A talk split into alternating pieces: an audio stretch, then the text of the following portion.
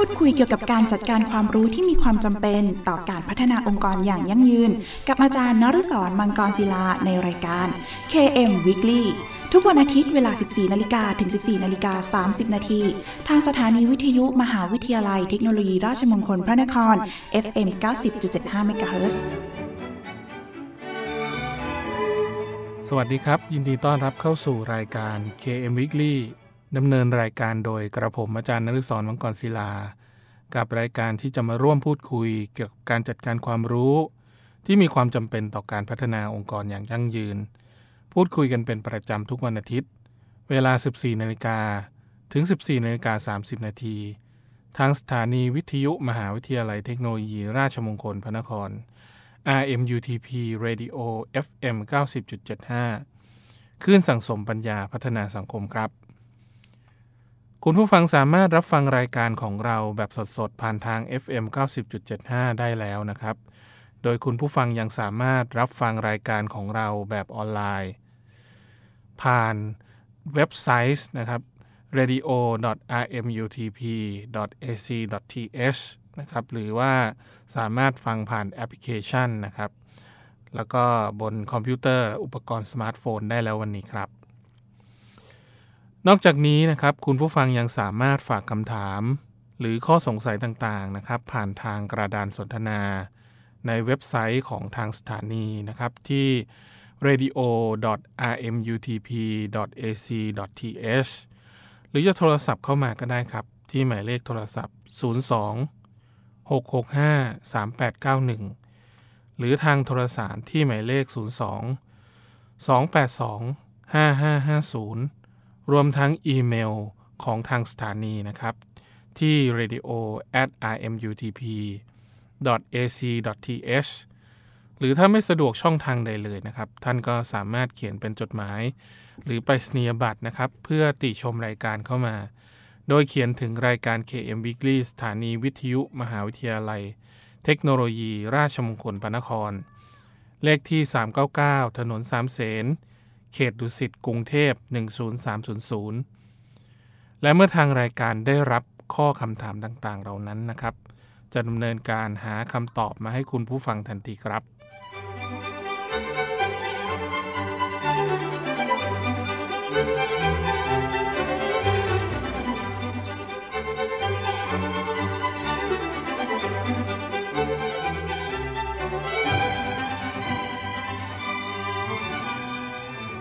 กวันอาทิตย์เราจะกลับมาอัปเดตประเด็นที่สำคัญเกี่ยวกับการจัดการความรู้ โดยในสัปดาห์นี้เราจะมาอัปเดตกันในเรื่องของ ENRES ดึง AI ปฏิวัติโลกพลังงานกันครับ ณ ปัจจุบันนี้นะครับ ผู้ที่ก่อตั้งในเรื่องของสตาร์ทอัพนะครับ เกี่ยวกับนวัตกรรมในเชิงการใช้การวิเคราะห์ การประหยัดพลังงานมีเพิ่มมากขึ้นนะฮะโดยเฉพาะคุณชัยวิวัฒ ชูวิเชียนนะครับหนึ่งใน 5 ผู้ก่อตั้ง แล้วก็ CEO ของ Energy Response นะครับหรือ LS นะครับก็คือสตาร์ทอัพที่นำระบบการวิเคราะห์ด้วยปัญญาประดิษฐ์นะครับเพื่อประหยัดพลังงานในการใช้พลังงานในอาคารพาณิชย์ และก็ในอุตสาหกรรม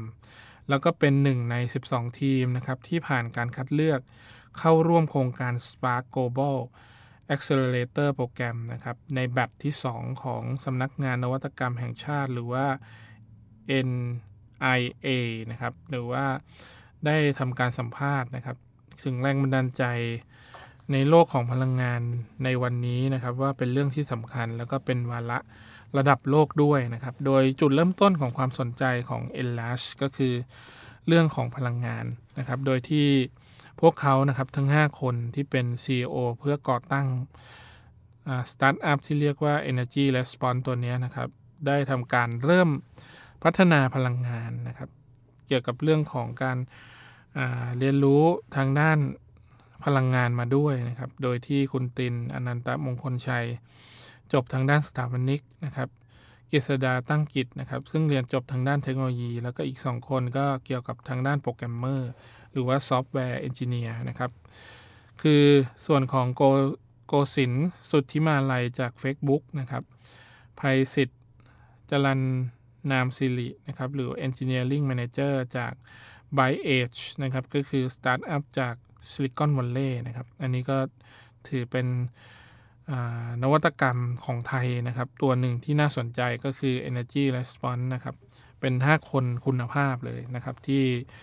เป็นเพื่อนกันนะครับ แล้วมานั่งคุยกันประกอบกันกับว่าประสบการณ์เกี่ยวกับทางด้านเรื่องของการหาข้อมูลนะครับในเชิงการประหยัดพลังงานภายในอาคารเนี่ยมีการใช้วิธีการประหยัดพลังงานที่ถูกต้องนะครับเป็นไปตามหลักมาตรฐานหรือไม่นะครับทำให้ค่าไฟเนี่ยไม่สูงมาก คิดเป็นเม็ดเงินที่อาจจะสูญเสียไปนะครับ บางครั้งอาจจะเป็นแสนล้านบาทต่อปีเลยก็ว่าได้นะครับ มีจุดไหนที่ ทำให้ไฟฟ้าสูญหายไปนะครับ โดยที่เปล่าประโยชน์ไม่ได้ใช้งานเนี่ย เราก็คิดว่ามันเป็นวิธีการหนึ่งที่เราสามารถบริหารจัดการพลังงานในในอาคารใหญ่ๆ ด้วยแพลตฟอร์มออนไลน์ ที่ใช้ข้อมูลวิเคราะห์ แล้วก็ดึงเทคโนโลยีอย่าง IoT นะครับ แล้วก็ Big Data เข้ามาด้วยกันด้วย ก็จะเป็นวิธีการในเรื่องของการสร้างหรือการพัฒนานะครับ เพื่อให้เกิดวิธีการ ในการใช้อาคารนะครับที่ประหยัดพลังงานเพิ่มมากขึ้นนะฮะมีอาคารหนึ่งนะครับในในปัจจุบันที่อาจจะใช้วิธีการในเรื่องของการลดการใช้พลังงาน แต่อาจจะยังไม่ได้ตอบโจทย์ในเรื่องของการควบคุมโดยซอฟต์แวร์โปรแกรมที่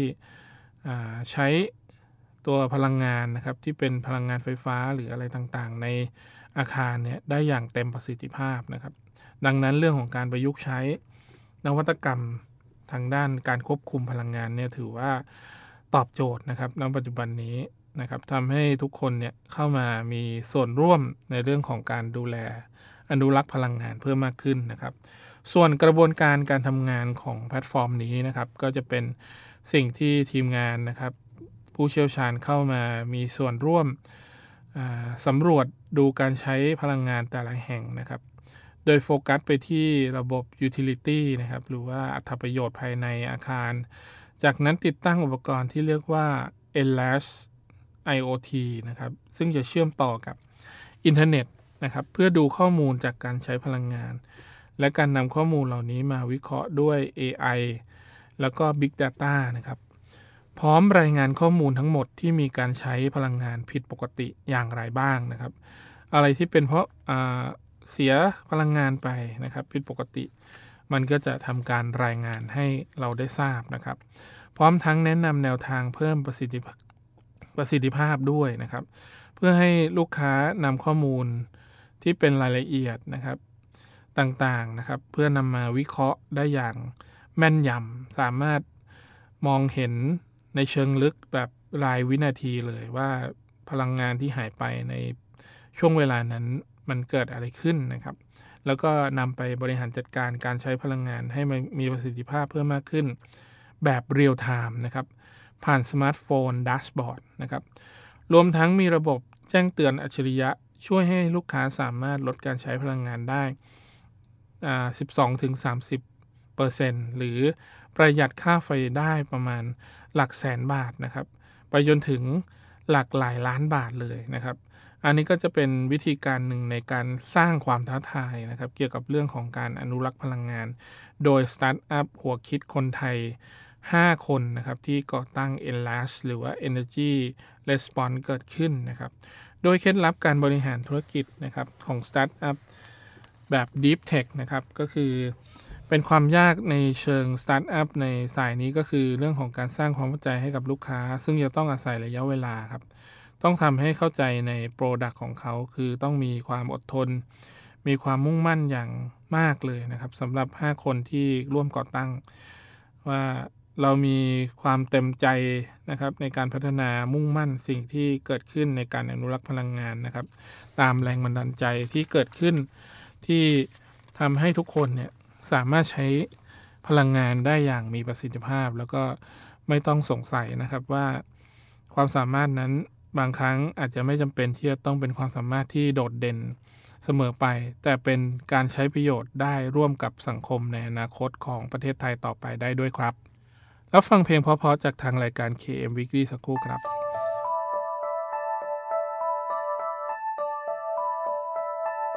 Mm-hmm.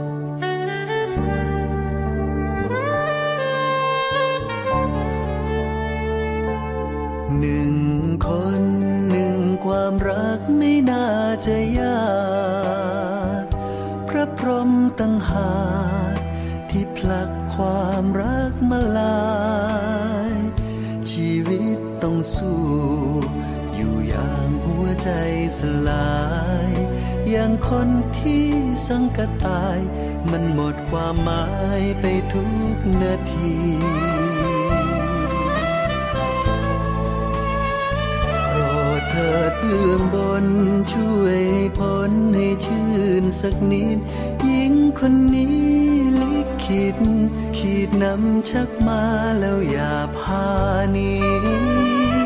หวังเธอสุดท้าย ปิดฉากช่วยชุบชีวีขอสมใจ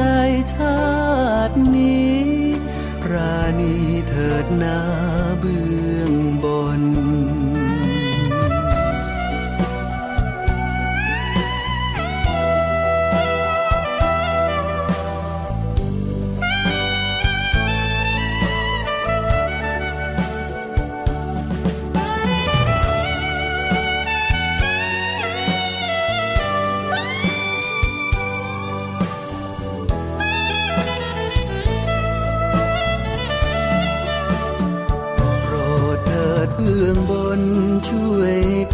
ให้ชื่นสักนิดหญิงคนนี้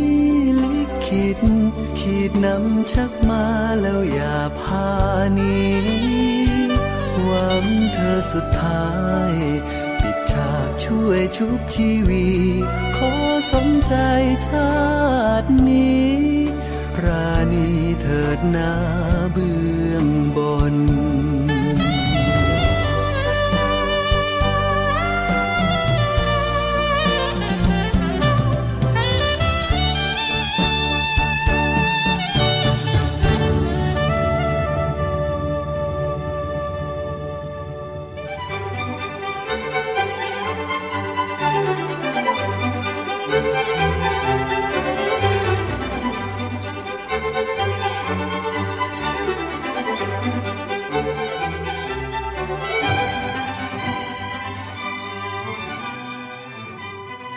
เข้าสู่ช่วงที่ 2 ของรายการ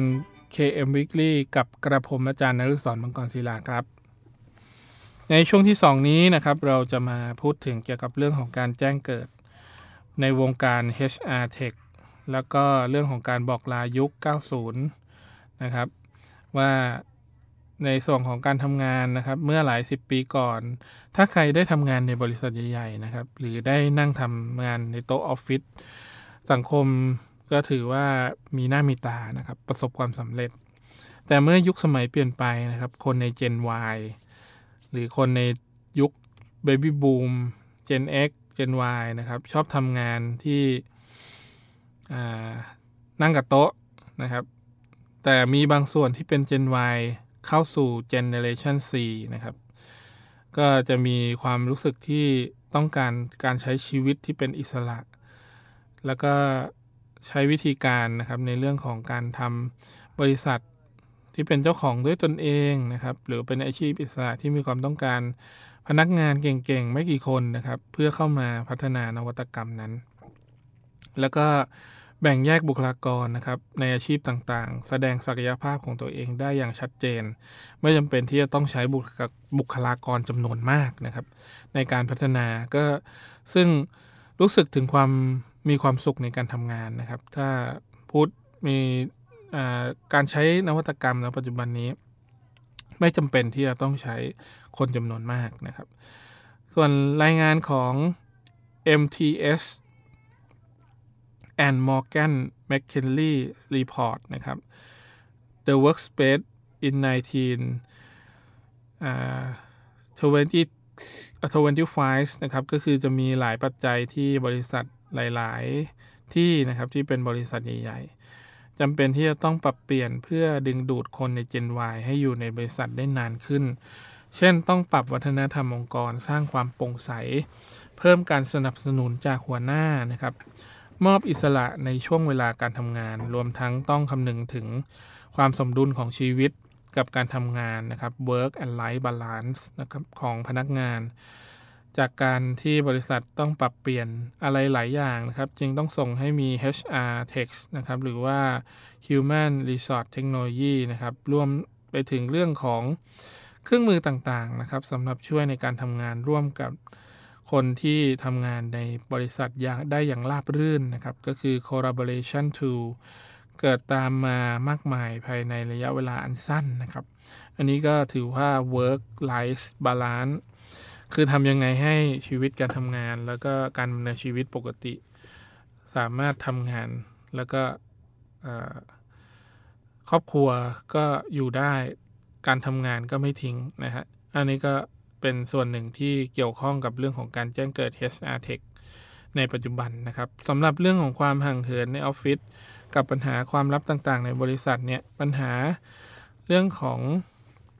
สตาร์ทอัพ ในระดับยูนิคอนที่เรียกว่า Slack นะครับได้เข้ามาเป็นสื่อกลางในการช่วยทำให้พนักงาน สามารถสื่อสารกันเองได้กับหัวหน้างานได้ง่ายขึ้นนะครับ แต่ก็ยังมีความเป็นมืออาชีพอยู่ ส่วนเรื่องที่ยากไปกว่าเรื่องของการสื่อสารก็คือเรื่องของความโปร่งใสนั่นเองนะครับ โดยที่บริษัท monday.com นะครับสตาร์ทอัพที่ให้บริการแพลตฟอร์มสำหรับทีม collaboration หรือว่าการทำงานร่วมกันของทีม แล้วก็ workflow นะครับ ได้แก้ไข โดยการอนุญาตให้พนักงานทุกคนนะครับ ในทุกลำดับชั้นสามารถเข้าไปดูข้อมูลทุกอย่างของบริษัทได้ ไม่ว่าจะเป็นรายรายได้ของบริษัท ค่า marketing หรือแม้กระทั่งเงินเดือนของพนักงานทุกคนนะครับ เพราะพวกเขาเชื่อว่าความโปร่งใสจะช่วยเพิ่มความเชื่อใจกัน แล้วก็จะทำให้ productivity สูงขึ้นด้วย อันนี้เน้นในเรื่องของความโปร่งใสอย่างชัดเจนมากนะครับ เพราะว่า monday.com นี่ถือว่าเป็นตัวอย่างสำคัญตัวหนึ่งนะครับ ที่ทำให้ทุกคนมีความรู้สึกว่าทุกคนมีความเท่าเทียมกัน ไม่แบ่งแยก นะครับแล้วก็สามารถทำงานเป็นทีม แสดงเห็นถึงความโปร่งใสค่า marketing นะครับการดำเนินการแผนต่างๆ อยู่ในระดับไหนรายได้ของแต่ละคนเป็นยังไงในบริษัท ทุกคนต้องมีสิทธิ์รู้นะครับ ส่วนปัญหาข้อต่อมาก็คือเรื่องของความห่างเหินของพนักงานครับ โดยที่เดิมเราเคยถือว่าเพื่อนร่วมงานเป็นแค่คนที่เราทำงานด้วย แต่เขาต้องไปมายุ่งเกี่ยวกับเรื่องของ ส่วนตัวเพิ่มมากขึ้นนะครับ ก็ต้องมีเรื่องของงานวิจัยนะครับ เข้ามาเกี่ยวข้องทำให้พนักงานนะฮะยังต้องทำงานอยู่ในบริษัท ร่วมกับพนักงานนะครับ ที่ใช้เวลาการทำงานเป็นทีมเนี่ยเข้าด้วยกันได้ดี เพิ่มมากขึ้น โดยสามารถทำให้ทำให้การเป็นเพื่อนกันเนี่ยมีความรู้สึกที่แนบแน่นเพิ่มมากขึ้น สนับสนุนการช่วยเหลือจากหัวหน้างงานนะครับ ก็เป็นอีกส่วนหนึ่งที่สำคัญ แล้วก็ เป็นเหตุผลที่บริษัท LinkedIn นะครับ หรือเป็นสื่อสังคมออนไลน์ที่ได้รับความนิยมในสหรัฐอเมริกานะครับ ได้ตัดสินใจซื้อกิจการสตาร์ทอัพชื่อว่ากลินนะครับ ที่ให้บริการแพลตฟอร์มสำหรับพนักงานได้สามารถพัฒนาตนเองร่วมกับทีมนะครับ โดยให้พนักงานที่ต้องได้พัฒนาตนเอง ตามไปด้วย เรื่องของความสามารถในการดูแล และก็การนำทีมได้อย่างมีประสิทธิภาพก็คือสตาร์ทอัพตัวนี้สามารถตอบโจทย์ ความสำคัญเกี่ยวกับเรื่องของการพัฒนาความสัมพันธ์ระหว่างเพื่อนร่วมงาน และหัวหน้างานได้อย่างมากนะครับ แม้แต่บริษัทเทคโนโลยียักษ์ใหญ่นะครับ อย่างเช่น Facebook และ Google ก็ไม่ลืมเรื่องนี้เช่นกันนะครับ โดยพนักงานในทุกตำแหน่งสามารถพูดคุยกับ หัวหน้างานหรือว่าส่งข้อความหา CEO ได้โดยตรง อันนี้ก็เป็นสิ่งที่ถ้าเป็นภาษา HR ในอดีตเราจะเรียกว่า Open Door Policy นะครับ ก็คือจะเป็นนโยบายในการเปิดประตูรับคำความคิดเห็นต่างๆ แต่ตอนนี้กลายเป็นว่าใช้นวัตกรรมในเรื่องของการเชื่อมต่อพนักงานกับหัวหน้างาน โดยตรงผ่านการส่งข้อความ หรืออะไรก็แล้วแต่ที่สามารถทำให้เกิดการ ปรับเปลี่ยนหรือว่าเคลื่อนไหวนะครับทำให้งานเนี่ยไวเสร็จไวมากกว่าปกติ โดยสุดท้ายนะครับ work life balance จากการเดินทางไปดูงานของที่ซิลิคอนวัลเลย์นะครับ เมื่อไม่นานมานี้นะครับ คนที่เป็นผู้เขียนนะครับ เกี่ยวกับบทความนี้นะครับ ได้อธิบายถึงเรื่องของ แอปพลิเคชันที่เรียกว่า Airbnb นะครับของ Amazon นะครับหรือว่าจอร์ดเบซอสนะครับที่เขาเป็นเศรษฐีรวยระดับต้นๆของสหรัฐนะครับ จากแต่ก่อนที่เป็นพนักงานในการเขียน หรือว่าทำตั้งบริษัท amazon.com นะครับ เพื่อขายหนังสือหรือว่า สินค้าต่างๆ ผ่านเว็บไซต์ จนมาพัฒนาเป็นแอปพลิเคชันที่เรียกว่า Airbnb ที่สามารถแชร์ลิงห้องของตัวเองที่เป็นห้องเปล่าๆนะครับเข้ามานะครับทำงานให้อ่าคือสามารถอนุญาตให้คนที่เป็นพนักงาน ที่มีสัตว์เลี้ยงเนี่ยเข้ามาทำงานร่วมร่วมกันได้ ห้ามใครนัดประชุมในวันพุธ เพราะวันพุธเป็นวันที่บริษัทอยากให้พนักงานทำงานที่บ้าน เรียกว่าเป็นการป้องกันไม่ให้พนักงานทำงานหนักจนเกินไปนะครับสสมัยนี้นะครับเราสามารถเริ่มเห็นสตาร์ทอัพจำนวนมากนะครับที่เกิดขึ้น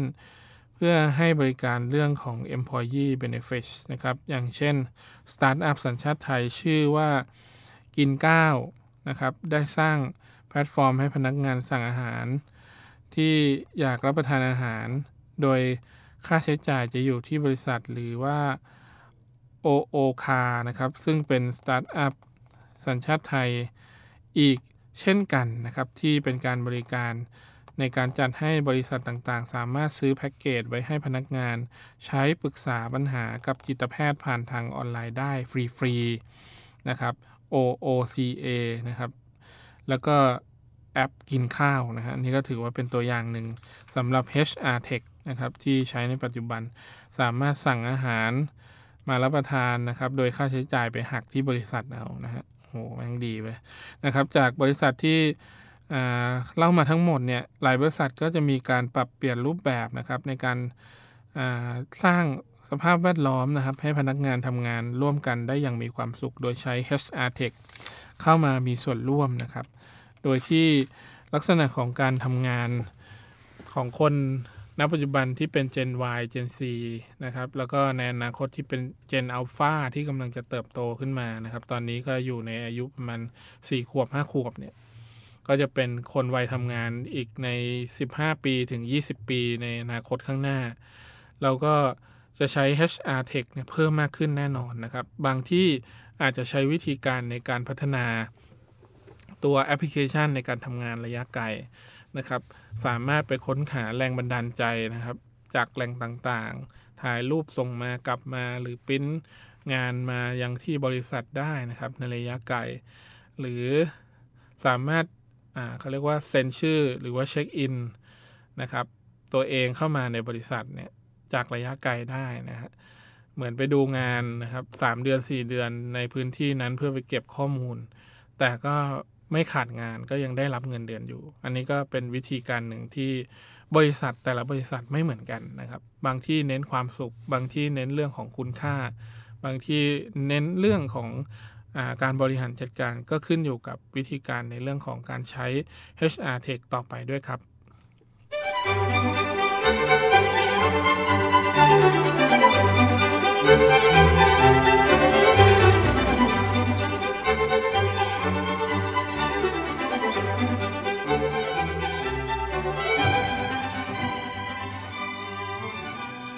ถึงช่วงสุดท้ายของรายการแล้วครับ คุณผู้ฟังสามารถติดตามรับฟังรายการ KM Weekly ได้เป็นประจำทุกวันอาทิตย์ เวลา 14นาฬิกาถึง 14นาฬิกา30 นาที และถ้าหากมีข้อสงสัยต่างๆนะครับรวมถึงอยากติชมแนะนำรายการ คุณผู้ฟังสามารถโทรศัพท์เข้ามาได้ครับ ที่หมายเลข 02 665 3891 นะครับหรือทางโทรศัพท์หมายเลข 02 282 5550 รวมทั้งอีเมล radio at rmutp ac th หรือทางจดหมายหรือไปรษณียบัตรก็ได้ครับ โดยเขียนมาถึงรายการ KM Weekly สถานีวิทยุมหาวิทยาลัยเทคโนโลยี ราชมงคลพระนคร เลขที่ 399 ถนนสามเสนเขตดุสิตกรุงเทพ 10300 และกลับมาติดตามรับฟัง KM Weekly ได้ใหม่นะครับ ทุกวันอาทิตย์เวลา 14นาฬิกาถึง 14นาฬิกา30นาที ขอบคุณสำหรับการติดตามรับฟังนะครับสำหรับวันนี้ต้องขอลาคุณผู้ฟังไปก่อน พบกันใหม่ในตอนต่อไป วันนี้สวัสดีครับ ร่วมพูดคุยเกี่ยวกับการจัดการความรู้ที่มีความจำเป็นต่อการพัฒนาองค์กรอย่างยั่งยืน กับอาจารย์นฤศรมังกรศิลาในรายการ KM Weekly ทุกวันอาทิตย์เวลา 14 นาฬิกาถึง 14 นาฬิกา 30 นาทีทางสถานีวิทยุมหาวิทยาลัยเทคโนโลยีราชมงคลพระนคร FM 90.75 MHz